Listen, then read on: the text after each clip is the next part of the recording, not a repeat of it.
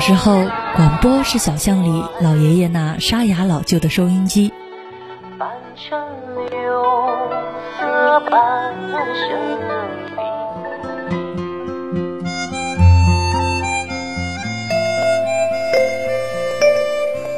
中学时，广播是操场上整齐划一的校服和口号。第三套全国中学生广播体操。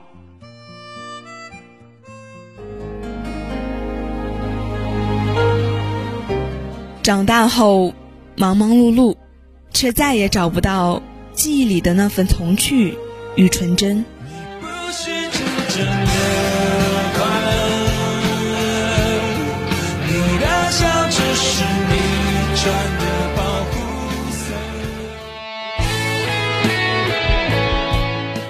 如果象牙塔里有你的追寻，我们将会用这里的声音留住你的校园时光。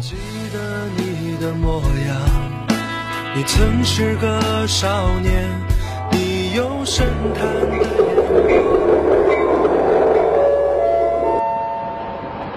旅客朋友们，欢迎搭乘校园新干线。本次列车从江苏大学出发，开往全国各大高校。祝您旅途愉快。Dear passengers, welcome Campus New Rail. This train departs from Jiangsu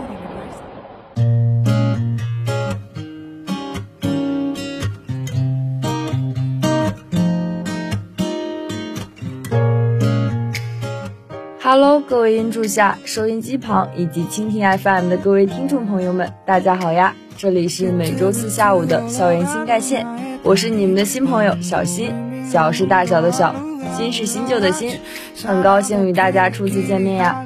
接下来由我和小南接棒啤酒组合，为大家带来全新的校园新干线。大家好，我是小南，破晓的晓，南方的南。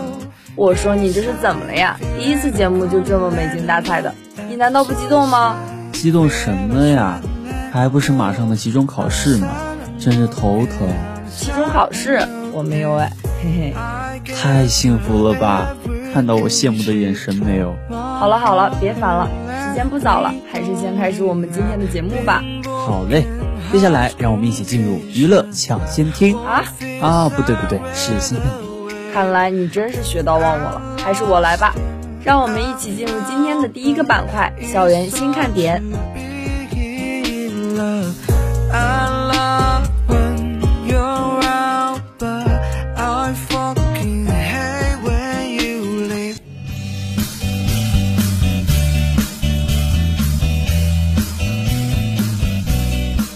校园生活大搜查，尽在我们的校园新看点。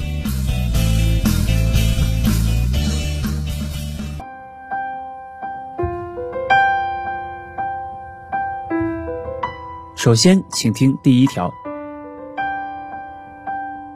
北京建百所人工智能教育实验校。中国教育报报道，北京市青少年人工智能素养提升计划启动仪式今天举行，北京市首批全国青少年人工智能创新人才培养基地揭牌成立，一百名教师获得人工智能素养测评师证书。自九月以来，北京先后组织两批共一百名中小学教师和校外机构辅导老师参加全国幼儿及青少年人工智能素养等级测评测评师培训。在二零二零年测评师培训组织工作中，六家机构获得优秀组织单位称号。北京市西城区青少年科技馆等二十一家机构被分别授予全国青少年人工智能创新人才培养基地。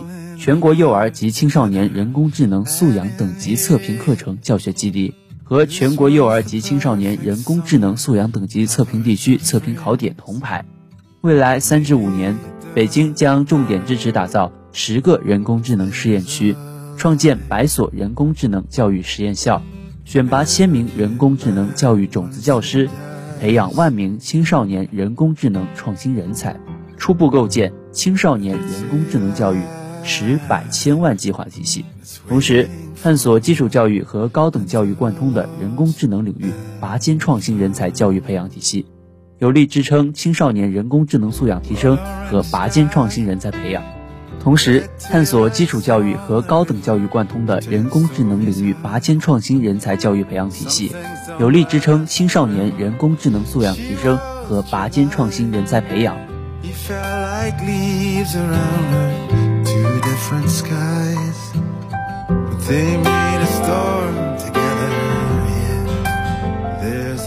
下面请听第二条。第十一届全国动力学与控制学术会议召开。十一月二日至四日，四年一次的第十一届全国动力学与控制学术会议在我校召开，全国近三百位动力学与控制学科专家齐聚镇江。本次会议由自然科学基金委、数理科学部资助，中国力学学会动力学与控制专业委员会主办，中国科学院院士胡海岩担任大会主席。国家自然科学基金委数理学部副主任孟庆国、力学处处长雷天刚、综合处处长张攀峰、我校校长严小红等领导出席会议。严小红致欢迎词，他简要介绍了学校及力学学科的基本情况，指出力学学科是学校重点建设的基础性工程，也是江苏省重点学科。经过长期发展，在非线性动力系统、结构损伤检测等领域形成了特色的研究方向。为强化学校工科优势提供了基础支撑。他希望通过本次会议，进一步推动力学学科内涵建设，为新工科建设做出新的贡献。胡海岩致辞，他表示希望通过此次会议，进一步加强交流合作，提升动力学与控制的科研创新能力，推动整个学科为我国关键技术突破做出重要贡献。他强调，青年教师是学科的希望所在。希望青年教师志存高远，努力提升科学研究的能力和水平。与会领导围绕先进飞行器、液体火箭系统、石油钻井系统、水下装备声隐身、航天结构低频振动与噪声控制等多个国家重大工程问题展开了深入交流，致力于推动学科研究面向世界科技前沿、面向经济主战场、面向国家重大需求，更加注重社会服务。不断向科学技术的广度和深度进军。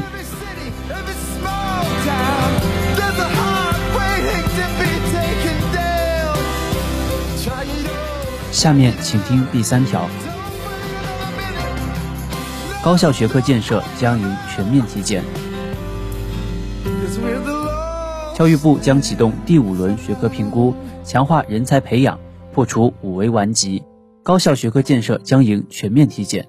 为贯彻落实深化新时代教育评价改革总体方案精神，教育部学位与研究生教育发展中心近日印发《关于公布第五轮学科评估工作方案的通知》，拟启动第五轮学科评估工作，为高校学科建设做健康诊断。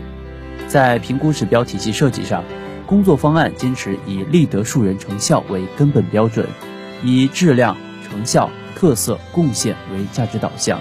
以定量与定性评价相结合为基本方法，以破除五维顽疾为突破口，在保持一级学科整体水平评估基本定位和评估体系框架基本稳定的基础上，进一步强化人才培养中心地位，坚决破除五维顽疾，改革教师队伍评价，突出质量、贡献和特色。学科评估是指自2002年开始，按照国务院学位委员会和教育部颁布的学位授予和人才培养学科目录，对全国具有博士或硕士学位授予权的一级学科进行的整体水平评估，旨在反映我国高校学科建设总体水平和阶段性进展，以评促建，以评促升，推动我国学科建设整体水平和研究生培养质量不断提升。自2002年以来。我国已组织开展四轮学科评估。北京大学常务副校长、中国科学院院士龚其煌表示，第五轮学科评估将聚焦立德树人放在了第一原则，并在具体指标中突出了人才培养质量的核心地位，凸显了学科建设支撑人才培养的重要作用，引导立德树人贯穿到整个办学过程，完善和调整了相关二级指标的评价内容，突出思想政治教育成效。课程和教学体系建设、科研育人水平等关键指标。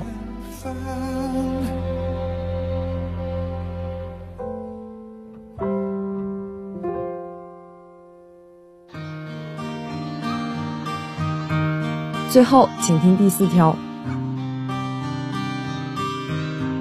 同济大学附属第十人民医院院长秦怀龙教授应邀做学术报告。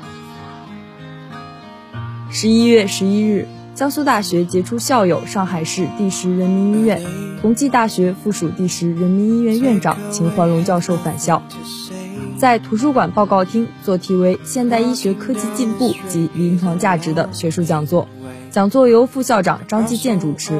医学院、药学院、生命科学学院等学院的两百多名师生参加讲座。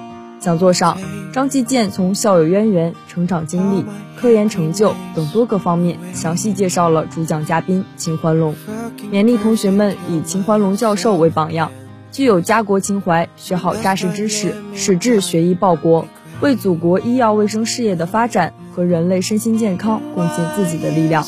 秦怀龙从传统临床医学的重要作用、现代临床医学技术的发展、基础医学进步推动临床技术的发展等方面，阐释了临床医学面临的挑战、生命科学发展与治疗新理念，鼓励同学们认真学习医学知识，在学习中培养自己的逻辑思维能力，同时激励同学们要树立远大目标，担负健康强国梦的历史使命。秦怀龙与同学们进行了亲切交流，耐心解答了提问。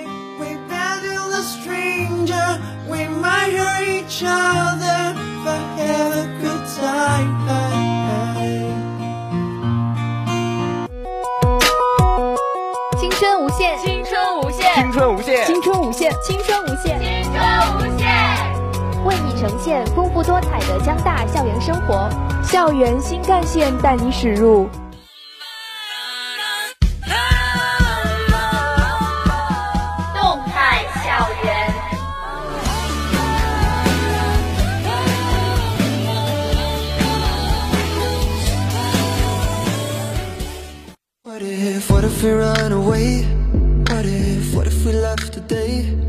欢迎来到动态校园。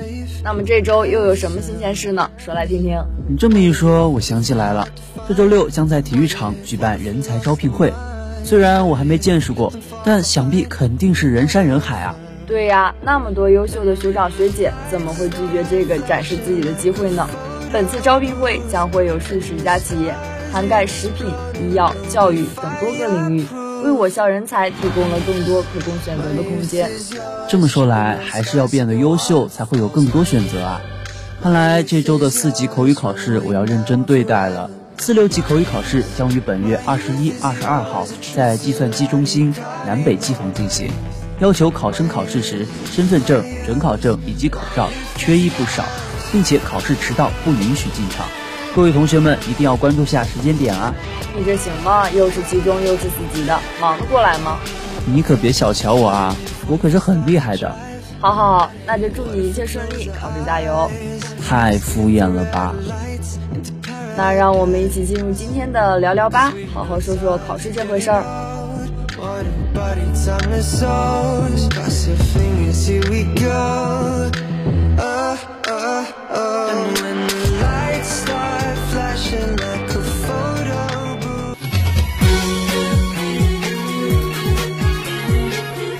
关注校园内外，聚焦热点话题，聊聊吧，让我们一起聊聊吧。